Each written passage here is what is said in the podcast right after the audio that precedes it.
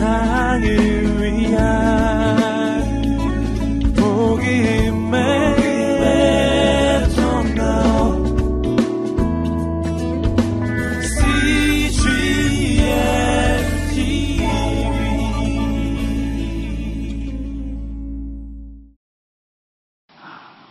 그리고 기적이 무엇일까요? 어, 제가 그냥 일반적으로 생각하는 기적은 어, 어떤 확고한 어, 원리에 의해서 예측되는 결과들, 그것을 뛰어넘는 어떤 그 결과나 상황이 벌어졌을 때 우리는 그것을 기적이라고 합니다. 그런 면에서 예수님을 믿으면요, 우리가 변화됩니다. 그것이 중요한 영적인 원리지요. 근데 예수를 믿었는데 예수 믿은 지 10년, 20년 됐는데도 변화되지 않는다. 이것은 기적입니다. 아주 기적 중의 기적이지요. 어, 여러분에게 그런 기적이 없게 되기를 바랍니다. 어, 그런데 아, 저에게는 그런 종류의 기적 말고 아, 주님을 믿으면서 경험한 아, 또 하나의 기적이 있습니다. 어, 제가 신학교 다닐 때 일입니다. 한 20년 전 됐습니다. 어, 그때 한참 영적인 어, 그런 은사들을 사모해서 여러 집회들을 많이 다녔어요. 어, 한 번은 한 일주일 정도 되는 긴 집회였는데 정말 하나님의 은사를 내가 체험하고자 이렇게 기도도 많이 하고 했는데 큰 변화는 일어나지 않았습니다. 그러던 중 마지막 밤이었어요. 그때 설교하시는 목사님 미국에서 오신 미국 분이었는데 하나님의 나라에 대해서 설명을 하시고 저는 그것을 열심히 듣고 있는 동안 아, 제 몸에서 제 이렇게 그 아마도 위였을 것 같습니다. 이렇게 그 속에서 불같이 뜨거워지는 거예요. 어, 그래서 저는 그 전에도 그런 경험을 한 적이 없고, 그래서 이게 이게 뭔가. 근데 제가 그냥 참을 수 없을 정도로 제 속이 뜨거워지는 것입니다. 아, 그래서 어, 제 안에는 이것이 정말 하나님의 손길인가라고 하는 생각도 들었고, 아니면 이거 왜 그러지 좀 의심하는 생각도 있었어요. 그러면서 제가 주님께 아, 그 당시에 이렇게 기도했습니다. 주님, 이것이 정말 주님의 손길이라면 제가 다시 기도할 테니 아, 저에게 이 느낌을 다시 허락해 주세요. 그런데 그 기도가 끝난 지 한 1분도 되지 않아서 똑같이 더 뜨겁게 제 안에서 정말 이게 불길처럼 뜨거워지는 것입니다. 제가 숨을 쉬지 못할 정도로. 그리고 그 당시에 제가 고등학교 때부터 늘 위가 아파가지고 아, 늘 힘들고 밥을 먹으면 늘 속이 아프고 그랬었는데 어, 그 이후로 지금까지 어, 이렇게 위가 아파본 적이 없습니다. 아, 그래서 저는 아, 그 이후로 이렇게 누가 뭐 기적이나 또 영적인 은사에 대해서 얘기하면 어, 나도 얘기할 만한 그런 경험 하나 있다. 뭐 이 정도로 생각했습니다. 그리고 그 기적의 의미에 대해서는 아, 그렇게 많이 생각해 보지 않았어요. 그리고 어, 이 설교를 준비하기 전까지만 해도 그 당시에 들었던 그 하나님의 나라에 대한 설교와 또 그때 일어난 아, 그 기적의 사건에 대한 그런 상관관계를 생각해 본 적이 어, 없었습니다. 그 의미는 아, 제가 좀 나중에 말씀드리는 것이 좋을 것 같습니다. 여러분에게는 기적이 있습니까? 어떤 기적이 있습니까? 그리고 그 기적을 어떻게 해석하시나요? 아, 워싱턴에 있는 아, 그 스미소시안 박물관에 가면은 어, 미국 대통령이었던 이 토마스 제퍼슨이 읽던 어, 성경책이 있습니다. 그런데 이 성경책이 좀 아, 독특한 것은 어, 복음서에서 기적이나 어떤 초자연적인 역사가 나타난 부분은 다 빼고 그 나머지 부분만을 이어서 만든 성경책이에요. 어, 이신론자였던 제퍼슨은 어, 그 성경을 끝까지 평생 동안 읽었다라고 합니다. 아, 그의 삶에는 어, 그런 기적의 이야기 이런 것들은 신앙에 크게 도움되지 않는다라고 생각했어요. 또 신학자 루도프 어, 볼트만이라고 하는 사람은 우리가 성경을 읽을 때, 특별히 복음서를 읽을 때, 어, 그 성경책 자체가 신화적 세계관에서 나온 것이기 때문에 그 신화적인 요소, 기적적인 요소, 이런 모든 것들을 다 빼야지만 어, 진정한 예수님을 우리가 발견할 수 있다고 어, 그런 신학을 어, 얘기했습니다. 과연 기적에 대한 그런 하나님의 놀라운 역사에 대한 그들의 생각이 맞을까요? 또 기적에 대한 그들의 그런 관점이 과연 옳은 것일까를 생각해 보았습니다. 예수님께서 그의 삶에서 여러 가지 기적을 베푸셨습니다. 아, 그가 첫 번째 기적을 베푸신 것은 아, 요한복음 2장에 보면 가나에서 아, 물로 포도주를 만드시는 그런 사건입니다. 그 전에 예수님은요 사단의 시험을 받으셨습니다. 뭐 돌로 떡을 만들라고, 뭐 위에서 뛰어내리라고, 뭐 사탄에게 경배하라고, 세상의 모든 것을 주겠다고, 뭔가 이렇게 기적을 베풀라라고 하는 사단의 요구에 예수님은 그냥 반응하지 않으셨습니다. 뭔가 자신의 능력을 보여주지 않으셨어요. 아, 그런 그가 아, 이 요한복음 2장에서는 그 첫 번째 기적으로 그것도 술이 부족한 그 술을 채워주는 아, 그런 기적을 베풀고 계시는 것이에요. 왜 하필이면 예수님은 그런 기적을 자신의 첫 번째 기적으로 어, 행하셨을까요? 어, 어떤 사람들은 그 기적을 이렇게 해석합니다. 어, 나중에 보면 예수님께서 최후의 만찬을 하시면서 어, 그 포도주를 이제 제자들과 함께 나누시지요. 어, 그 의미가 무엇입니까? 자신의 그 포도주가 자신의 어, 피다. 어, 보혈이고 세상을 구원하시는 그런 어, 하나님의 능력의 통로가 되는 것이죠. 바로 그렇게 포도주가 예수님의 피로 변하는 사건을 어, 이 가나의 혼인잔치의 기적이 어, 상징적으로, 암시적으로 보여주고 있다. 뭐 이렇게 해석하는 어, 것을 읽어본 적이 있습니다. 뭐 가나의 혼인잔치의 기적을 직접적으로 해석한 것은 아니지만 뭔가 좀 복음적이고 또 더 깊은 의미의 해석을 우리에게 줍니다. 또 다른 해석이 있습니다. 아, 그 물이 변해서 이제 포도주가 되는데 그 이제 물이 담겨 있던 항아리는요 아, 손을 씻는 그 물이었습니다. 말하자면 정결 예식을 하는 것이죠. 근데 그 물이 변해서 포도주가 되었다라고 하는 것은 인간이 정말로 정결케 되는 것은 그런 아, 예식, 율법, 그런 행위를 통해서가 아니라 뭔가 우리의 영혼과 우리의 삶과 우리의 영혼을 새롭게 하시는 그런 이 구원의 역사를 통해서 이루어지는 것이 아닙니까? 아, 그것을 보시기 위해서 새로운 시대의 도래를 위한 그런 기적으로 상징화되어서 이 사건이 어, 이루어진 것이다. 뭐 그렇게 해석하는 것도 있습니다. 아, 기적을 여러 가지 다른 의미로 좀더 어, 본질적이고 좀 더 궁극적인 의미로 어, 해석하는 아, 그런 것들이지요. 여러분 구약에 보면 많은 기적들이 일어납니다. 그런데 그 기적들은요 대부분 아, 뭐 다는 아니지만은 이스라엘이나 아니면 이방 민족에게 내려진 재앙이에요. 뭐 갈멜살 사건도 그렇고 또 출애굽 때의 기적도 그렇습니다. 여리고성도 그렇습니다. 그런데 예수님께서 베푸신 기적을 보면요. 그런 재앙의 의미라기보다는 어, 치유하고 회복하고 은혜를 베풀어 주시는 어, 그런 의미에서의 기적입니다. 크게 나누면 구약이 그런 심판이나 재앙의 의미를 담고 있는 그런 기적들이라면 신약에 나타난 예수님의 기적은 은혜와 구원과 하나님의 평강을 나타내주는 그런 의미에서의 기적이다라고 하는 것입니다.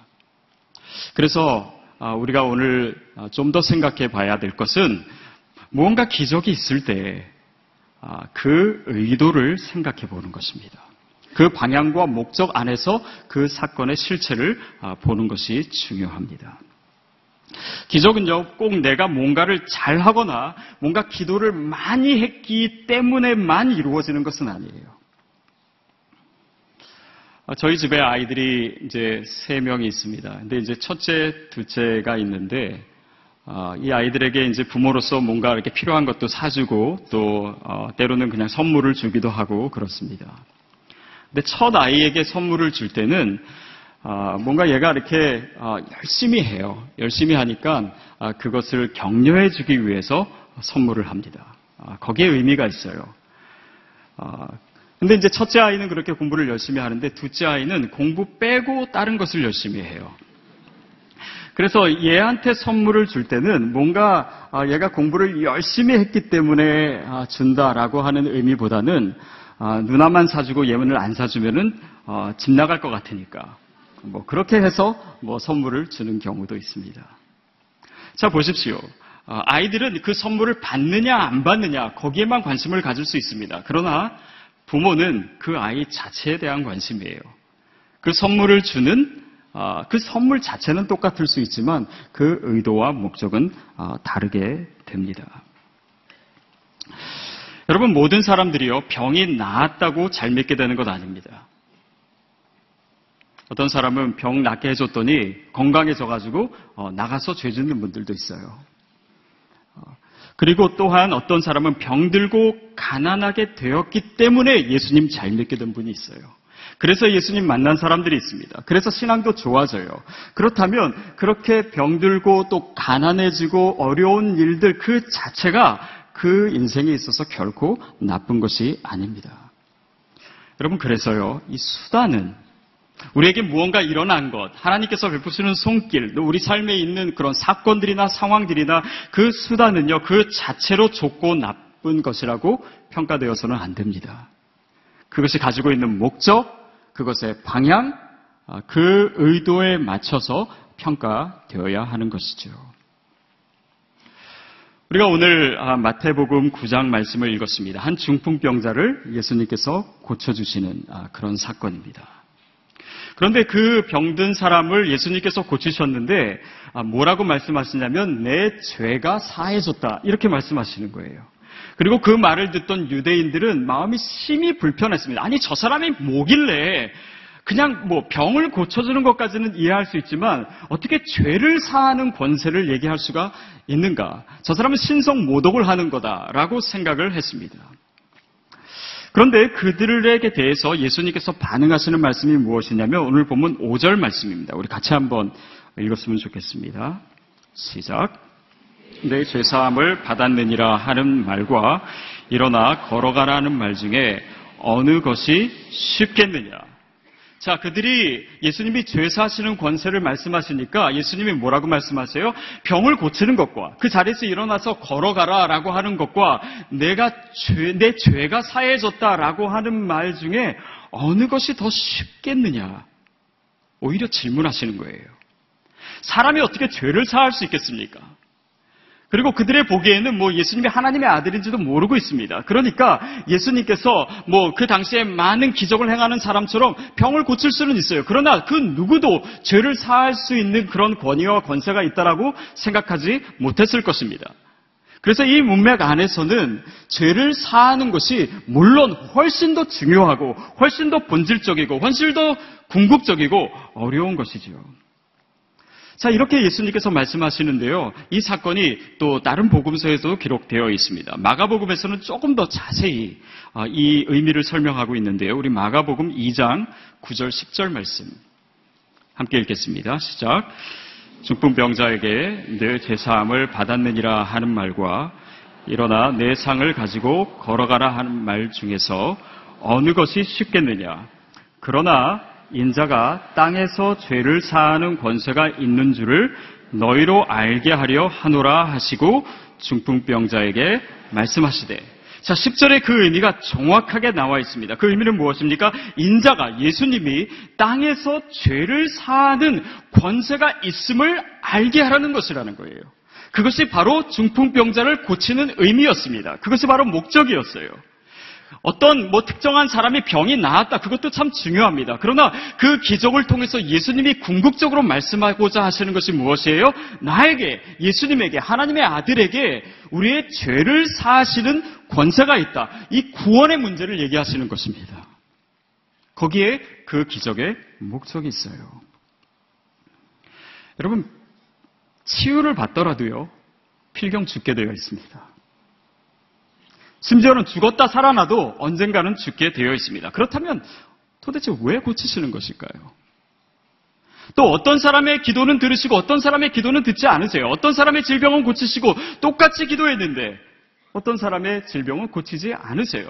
또 우리가 뭐 언제 뭐 과거에 기도했던 것은 하나님께서 들어주셨는데 오늘 기도하는 것은 안 들어주실 수 있어요. 그리고 또 다음에 뭐 미래에 기도하는 것을 또 하나님께서 들어주실 수 있습니다. 뭔가 이렇게 일관성이 늘 나타나지가 않아요. 그렇다면 하나님께서 우리에게 그런 역사를 베푸시는 이유는 무엇일까요? 여러분 그것은요 예수님께서 우리에게 임시적인 치료나 어떤 어, 우리가 원하는 것에 어떤 문제의 해결을 위해서 오신 것이 아니라 우리의 영혼을 치료하시기 위해서, 우리의 구원의 문제를 위해서, 우리에게 영생을 주시기 위해서 오신 분이라고 하는 사실을 우리에게 보여주시기 위함이에요. 그것은 어떤 사건이고 또 예수님이 뭔가 더 중요한 것을 더 어, 놀라운 기적을 얘기하시기 위한 방도로서 사건으로서 어, 제시되고 있는 것입니다. 여러분 저희 교회에 이제 송기철 장로님이 이렇게 치유 집회도 많이 하시고 또 그 집회 가운데 역사도 많이 일어나잖아요. 근데 아, 이분이 한그 아, 기독교 신문에서 인터뷰한 내용을 제가 본 적이 있었는데 아, 기적에 대해서 그렇게 얘기하시더라고요. 기적은 믿기다라는 거예요. 기적은 믿기라는 거예요. 기적, 믿기라는 것은 무엇입니까? 뭔가 더 궁극적이고 더 중요한 것을 얻기 위해서 방법으로, 방도로 사용되는 것입니다.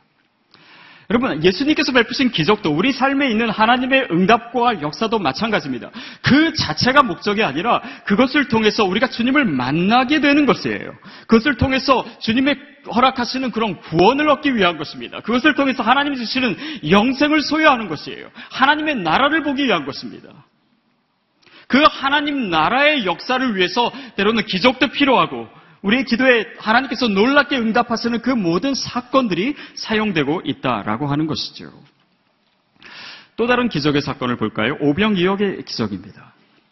근데 우리는 보통 어, 오병이어 사건에만 관심을 기울일 때가 많아요. 그래서 어, 뭐 보리떡 다섯 개와 물고기 두 마리를 가지고 어, 예수님께서 오천 명을 아, 먹게 하셨다. 그 기적. 하나님 나에게도 그런 기적을 아, 베풀어 주세요. 내가 조금 헌신하더라도 하나님 나에게 많은 축복 주세요. 뭐 이런 의미로만 해석하고 어, 그냥 그 사건의 의미가 그것이 전부인 것처럼 생각합니다. 그런데 더 중요한 것은요. 그 오병이어 사건 이후에 예수님께서 말씀하신 내용이에요. 요한복음 6장 26절 말씀. 오병이어 사건 뒤에 예수님께서 제자들에게 하시는 말씀입니다. 함께 읽겠습니다. 시작. 예수께서 대답하여 이르시되 내가 진실로 진실로 너에게 이르노니 너희가 나를 찾는 것은 표적을 본 까닭이 아니요 떡을 먹고 배부른 까닭이로다. 예수님께서 말씀하세요. 너희가 나를 찾는 것은 내가 이렇게 어, 기적을 베풀고 많은 사람을 먹이고 그것 때문에 너희가 나를 따르고 그냥 이렇게 배를 채워주고 그것을 위해서 내 앞에 모인 것이지 진짜 표적을 위해서 진짜 내가 너희에게 보여주고 싶은 그 궁극적인 구원을 위해서 모인 것이 아니다. 주님께서 말씀하세요. 그러면서 그 뒤에 뭐라고 얘기하시냐면 내가 곧 생명의 떡이다. 여러분 오병이어 그 떡을 떡을 가지고 많은 사람을 먹이신 사건의 궁극적인 의미는 나중에 설명되는 것입니다. 너희가 먹은 그 떡이 있느냐? 그 떡 자체의 의미가 있는 것이 아니라 내가 곧 생명의 떡이라는 거예요. 그리고 나를 먹어야지 인자의 살이나 피를 먹지 아니하면 너희 속에 생명이 없다. 그것을 주님께서 말씀하십니다. 그것이 그 사건, 그 기적의 의미예요. 또 마태복음을 보면은 어, 그 오병이어 사건 뒤에 이렇게 표현했습니다. 악하고 음란한 세대가 표적을 구하나. 예수님을 따르던 군종들은요 그 기적에만 관심이 있었어요. 그들은 육신의 필요를 채우는 것에 관심이 있었습니다. 그리고 기적을 바랬어요. 그리고 그것이 없을 때는 그냥 냉정하게 주님을 떠나갔습니다. 예수님이 사역하시는 동안 처음에는 기적이 많았습니다. 그럴 때는 사람들이 많았어요. 그러나 예수님은 시간이 지날수록 십자가에 가까울수록 그런 기적을 베푸시지 않으셨어요. 어떤 사람은 그 예수님이 점점 더 약해지셨다고 얘기합니다. 그렇게 보였어요. 그러자 사람들은 떠나갔습니다. 심지어는 그를 따르던 제자들마저. 그것이 인간이었어요. 그것이 그들이 가지고 있는 믿음의 실체였습니다. 여러분 이 말씀들을 묵상해 보면요. 예수님께서 왜 기적을 베푸시기를 꺼려 하셨는지를 우리가 생각해 볼 수 있습니다. 예수님이 이 땅에 오신 것은요, 기적을 베푸시기 위해서 오신 것이 아니에요. 기적을 통해서 우리의 구원을 위해서 오셨음을 알려주시는 것입니다. 이 로버트 케이폰이라고 하는 어, 신학자는 이렇게 얘기합니다. 메시아는 이 세상을 기적으로 일회용 반창고로 인간의 상처를 덮기 위해 오신 것이 아니다. 무엇을 위해서 오셨어요? 우리의 영혼의 문제를 위해서. 우리를 용서하시고 우리 죄를 사하시기 위해서 우리에게 하나님의 나라를 보여주시고 우리에게 영원한 생명을 주시기 위해서 주님은 이 땅에 오신 것이에요. 그리고 그것을 위해서 필요한 경우 기적을 베풀어 주신 것입니다. 그 기적을 통해서 하나님의 나라를 볼 수 있도록 그 기적을 통해서 그 구원의 자리에 초대될 수 있도록 그 기적을 통해서 예수님을 만날 수 있도록 그렇게 사용된 것이에요. 기적이나 표적 자체는요, 목적이 아닙니다. 더 궁극적인 차원을 위한 이정표의 역할을 하는 것이에요. 사랑하는 여러분, 기적을 경험하십시오. 그러나 그 기적 뒤에 있는 더 큰 기적을 여러분이 경험하시게 되기를 바랍니다. 그것은 우리를 용서하신 하나님의 사랑의 기적이에요. 하나님의 구원의 기적입니다. 우리에게 하나님의 나라를 허락하신 그 놀라운 은혜의 기적을 우리가 체험하게 돼야 돼요. 더 놀라운 기적의 아, 이야기들이 복음서에 더 많이 나타납니다. 특별히 베다니에서 마르다와 마리아의 아, 오빠였던 나사로, 그 죽은 나사로를 살리신 사건입니다. 우리가 그 본문을 조금 읽었으면 좋겠는데요. 요한복음 11장 39절부터 42절까지입니다. 39절부터 42절까지 우리 한 목소리로 같이 읽겠습니다. 시작. 예수께서 이르시되 돌을 옮겨 놓으라 하시니 그 죽은 자 누이 마르다가 이르되 주여 죽은 지가 나흘이 되었음에 벌써 냄새가 나나이다.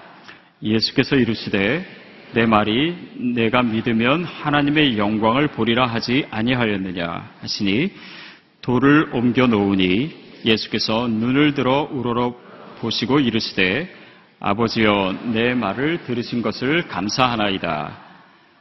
상 내 말을 들으시는 줄을 내가 알았나이다. 그러나 이 말씀하옵는 것은 둘러선 무리를 위함이니 곧 아버지께서 나를 보내신 것을 그들로 믿게 하려 함이니이다. 예수님께서 죽은 자를 살리시는 기적을 베푸셨어요.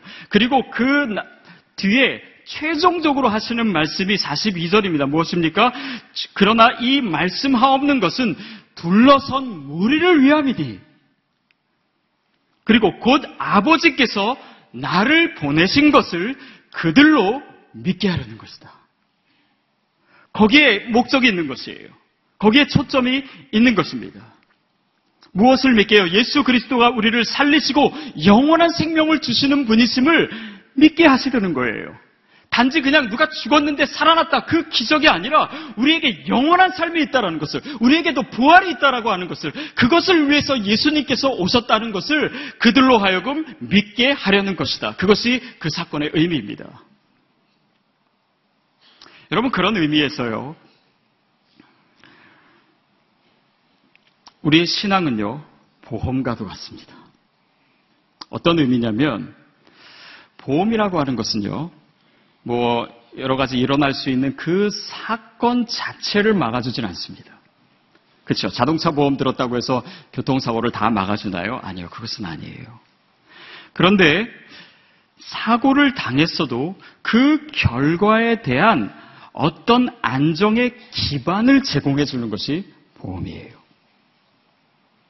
신앙도 마찬가지입니다. 물론 우리가 믿을 때, 우리가 기도할 때 하나님께서 우리를 보호해 주세요. 그러나 모든 경우는 아닙니다. 왜냐하면 그 모든 사건, 상황의 의미가 각각 다르기 때문이에요.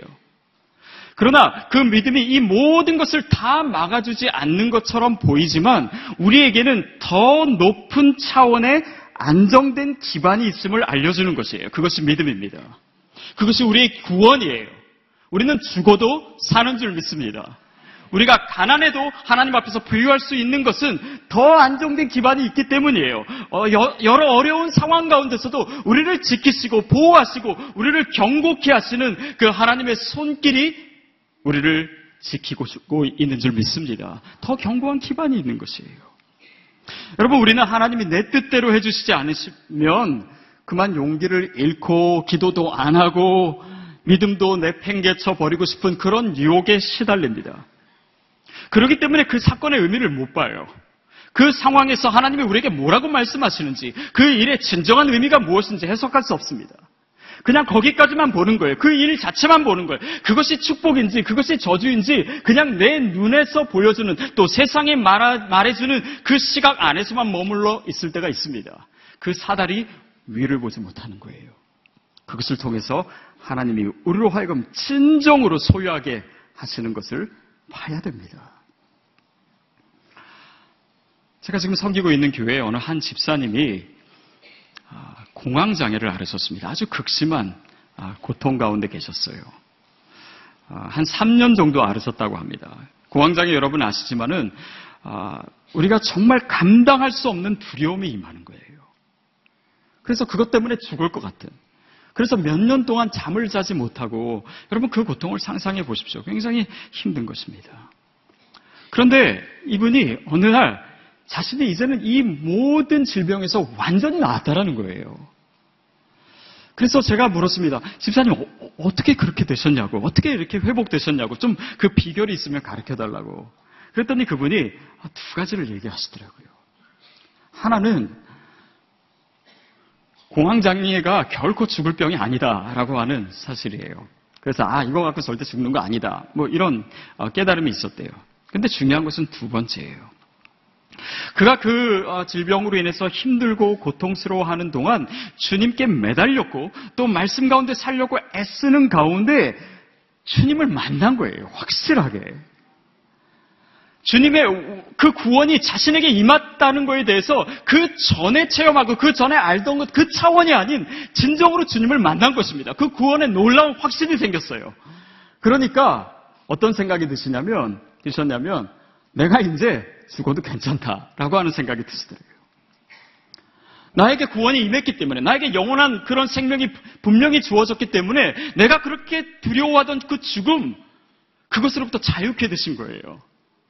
그러니까 그 자유케 된 그 믿음을 통해서 하나님이 나를 고치셨습니다. 여러분, 이것은 굉장히 중요한 영적인 진리입니다. 그것은 단지 어떤 특정한 병에 해당하는 것이 아니에요.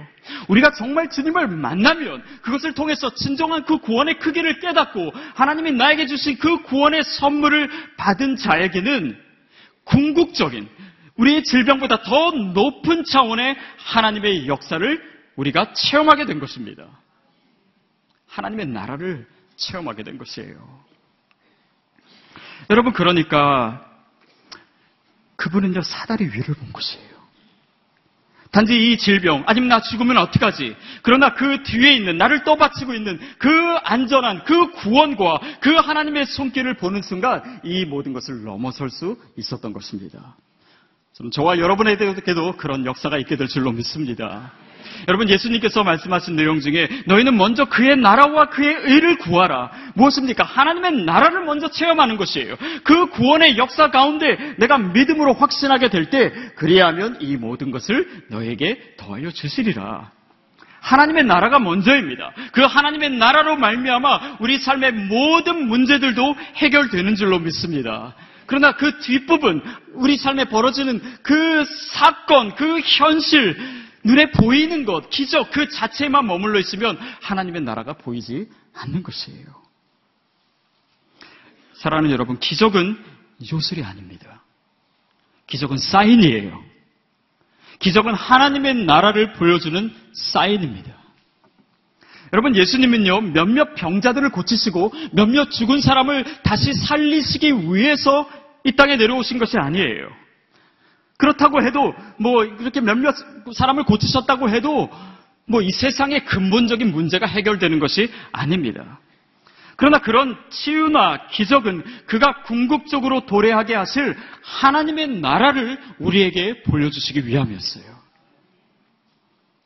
여러분 거기에 오늘 우리의 기도의 응답의 의미가 있습니다. 우리가 체험하는 기적의 의미가 있어요. 여러분 하나님 나라에는 눈먼 자도 없습니다. 하나님의 나라에, 나라에는 병도 없습니다. 죽음도 없습니다. 그러니까 오늘 우리, 가 경험하는 이, 이 현실의 사건들을 통해서 그 영원한 나라를 생각하는 거예요. 또 하나님의 나라는 뭐 아직 완성되지 않았지만 이 땅에서 시작된 것이죠. 그러니까 그 하나님의 나라를 내가 체험하는 방법으로서 오늘 내 삶에 이런 여러 가지의 사건이 있게 되는 것입니다. 사랑하는 여러분, 그런 의미에서 저와 여러분이 기적을 경험하게 되기를 바랍니다. 그런 기적을 체험해야 돼요. 그래서 그 구원에 대해서 확신하고 예수님을 만나고 영생을 소유하고 이 땅에서 하나님의 나라를 꿈꾸고 하나님의 나라의 그 소명을 받고 그 나라를 우리 가슴에 품고 사는 믿음의 사람이 되는 것입니다. 여러분 이쯤 되면 제가 처음에 말씀드렸던 제 삶의 경험의 의미를 여러분 짐작하셨으리라고 생각이 됩니다. 그 당시에 제, 제 속이 뜨거워졌을 때 선포되고 있는 설교의 주제는 하나님의 나라였어요. 마태복음 13장이었습니다. 기적에 대한 것이 아니었어요. 저는 뭐 그 이후로도 수천 편의 설교를 들었는데 왜, 왜 그 당시의 설교 내용이 기억나는지 모르겠어요. 그런데 이제서야 이 설교를 준비하면서야 비로소 그 기적과 제가 듣던 그 하나님 나라의 설교가 만나기 시작한 거예요. 여러분, 우리가 경험하는 이 기적과 이 하나님의 사건은 하나님의 나라를 소유하기 위한 것입니다. 그 나라를 경험하기 위한 것이에요. 여러분, 기적은 그런 의미에서 사인입니다. 하나님 나라를 보여주는 사인이에요. 예수님을 만나는 사인입니다. 그분을 알게 해주는 사인이에요. 여러분, 그렇다면 기억하십시오. 우리로 하여금 그 구원을 깨닫고 예수님을 만나고 하나님의 나라를 소유하게 하는 우리의 삶의 모든 것이 기적이 될 수 있습니다. 왜? 그것의 목적이 있기 때문에. 좋은 일도 기적이 될 수 있고요.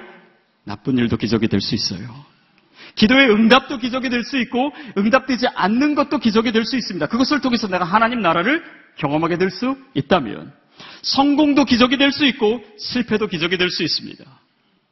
내가 기뻐하고 찬송한 조건 가운데 기적을 체험할 수도 있지만 내가 정말 어렵고 주님을 의지할 수밖에 없는 이 상황, 그것도, 그 사건도 기적이 될 수 있는 것이에요. 여러분, 우리 삶에 하나님의 나라를 보여주는 것이 다 기적입니다. 우리의 약한 몸과 질병도 기적입니다. 우리의 어려운 관계의 그런 상황도 기적이 될 수 있어요. 직장과 사업에 큰 어려움을 당한 것도 기적이 될 수 있습니다. 그것을 통해서 주님을 만나면 그것을 통해서 하나님의 나라를 소유하게 됐다면, 그 나라의 소명을 갖게 됐다면, 그 모든 것이 기적이에요. 더 나아가, 우리가 가진 믿음은 오늘 우리 삶에 있는 모든 것을 기적으로 만들 수 있습니다. 우리의 일상의 믿음이 더해질 때, 오늘 내가 밥 먹는 것, 오늘 내가 운전하는 것, 나의 회사, 나의 직장, 나의 지위, 내가 소유한 이 모든 일상의 것들이 하나님의 손길로 체험되는 것이에요. 하나님의 나라를 경험하는 것이에요. 그것을 통해서 하나님의 능력의 통로가 되는 것이에요. 그렇다면 그 모든 것이 기적이 아닙니까? 우리 일상 가운데 하나님의 임재를 깨달을 수 있는 거예요. 우리가 현실을 살면서도 하나님의 나라를 체험할 수 있는 것입니다. 또한 우리 삶에 좋은 일, 뭐 응답된 것, 성취, 거기에 믿음이 더해질 때 그것은 단지 나의 자랑이 아니라 하나님의 나라를, 하나님의 영광을 드러내는 도구가 되는 것이에요. 그렇다면 그것이 기적입니다. 또한 힘들고 어려운 일도 그것을 통해서 내가 주님을 만나고 그것을 통해서 하나님의 나라를 깨닫고 그것을 통해서 하나님의 나라를 증거하게 되었다면 그것 또한 기적인 것입니다.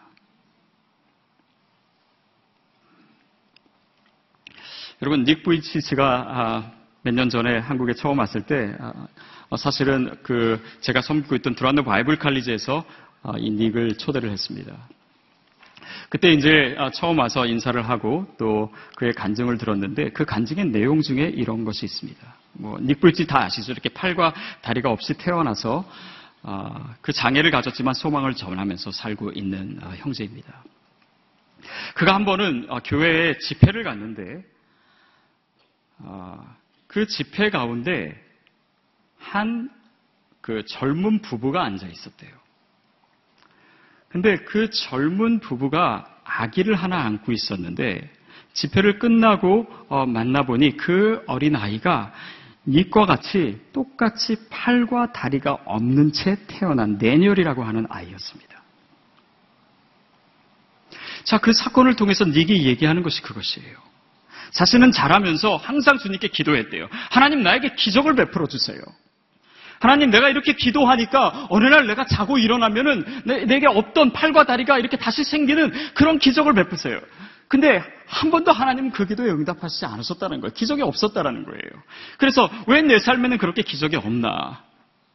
그러나 그 어려운 가운데 주님을 의지했고 주님을 만났고 이제는 그 주님 안에서 소망을 전하는 사람이 되었습니다. 근데 그 집회 때 만난 그 젊은 부부가 그런 얘기를 하더래요. 자신의 아기가 이렇게 태어나서 자신들은 너무 걱정이 되어서 병원에 가고 의사들을 많이 만나봤대요.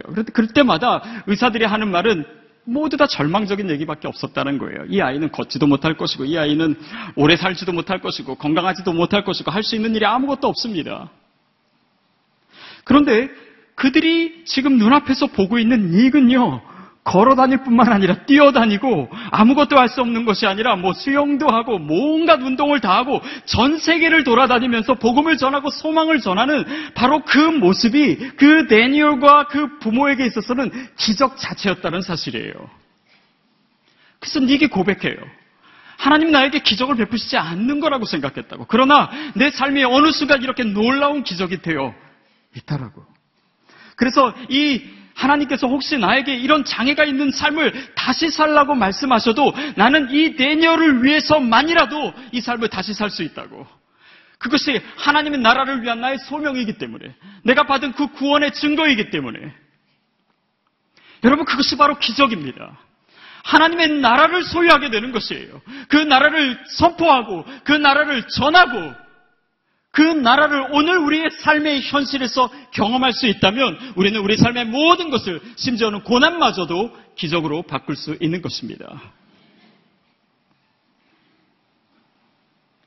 그것이 어떤 것이든 여러분 삶에 있는 것이 무엇이든 그것을 통해서 주님께 나아가십시오. 그리고 주님을 만나십시오. 하나님의 나라를 소유하십시오. 기적을 체험하십시오. 여러분 그렇다면 우리는 그 기적 자체가 아닌 예수님으로 인해 기뻐할 수 있습니다. 우리 구원의 크기를 알게 될 것입니다. 기적 자체가 아닌 그것을 훨씬 더 뛰어넘는 더 큰 기적을 경험하게 될 거예요. 그 놀라운 구원과 그 하나님의 나라를 날마다 날마다 체험하게 될 줄로 믿습니다. 내가 생각하는 정도의 기적에 머무르지 마십시오. 하나님이 예비하신 그 놀라운 기적 가운데 날마다 거하시며 기뻐하며 전율하며 그 나라를 힘껏 살아가시는 저와 여러분 되기를 주의 이름으로 축복합니다. 기도하겠습니다. 하나님 아버지, 우리에게 기적을 베풀어 주옵소서. 그러나 그 기적 자체만이 아닌 하나님의 사인을 보게 하여 주시옵소서. 믿음을 얻게 하여 주시고, 구원을 얻게 하여 주시고 하나님의 나라를 보게 하여 주시옵소서. 그래서 날마다 기적을 체험하게 하여 주시고 더 놀라운 기적을 날마다 날마다 경험케 하여 주옵소서. 예수님의 이름으로 기도하옵나이다. 아멘.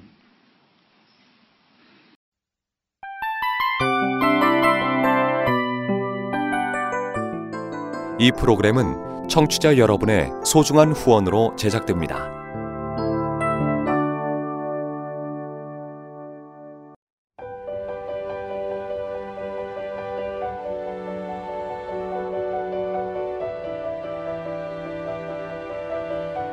세상에는 수많은 교회들이 있지만 더 깊이 있는 말씀 강해를 찾기 위해 크기로만 교회를 선정하지 않습니다. 보다 좋은 영적 콘텐츠를 더 많이 나누기 위해 방송비를 받지 않습니다. 1년 365일 복음만 전하고 싶어서 우리는 광고를 하지 않습니다. 온누리의 복음을 땅끝까지 CGN TV와 함께 땅끝 성교사가 되주세요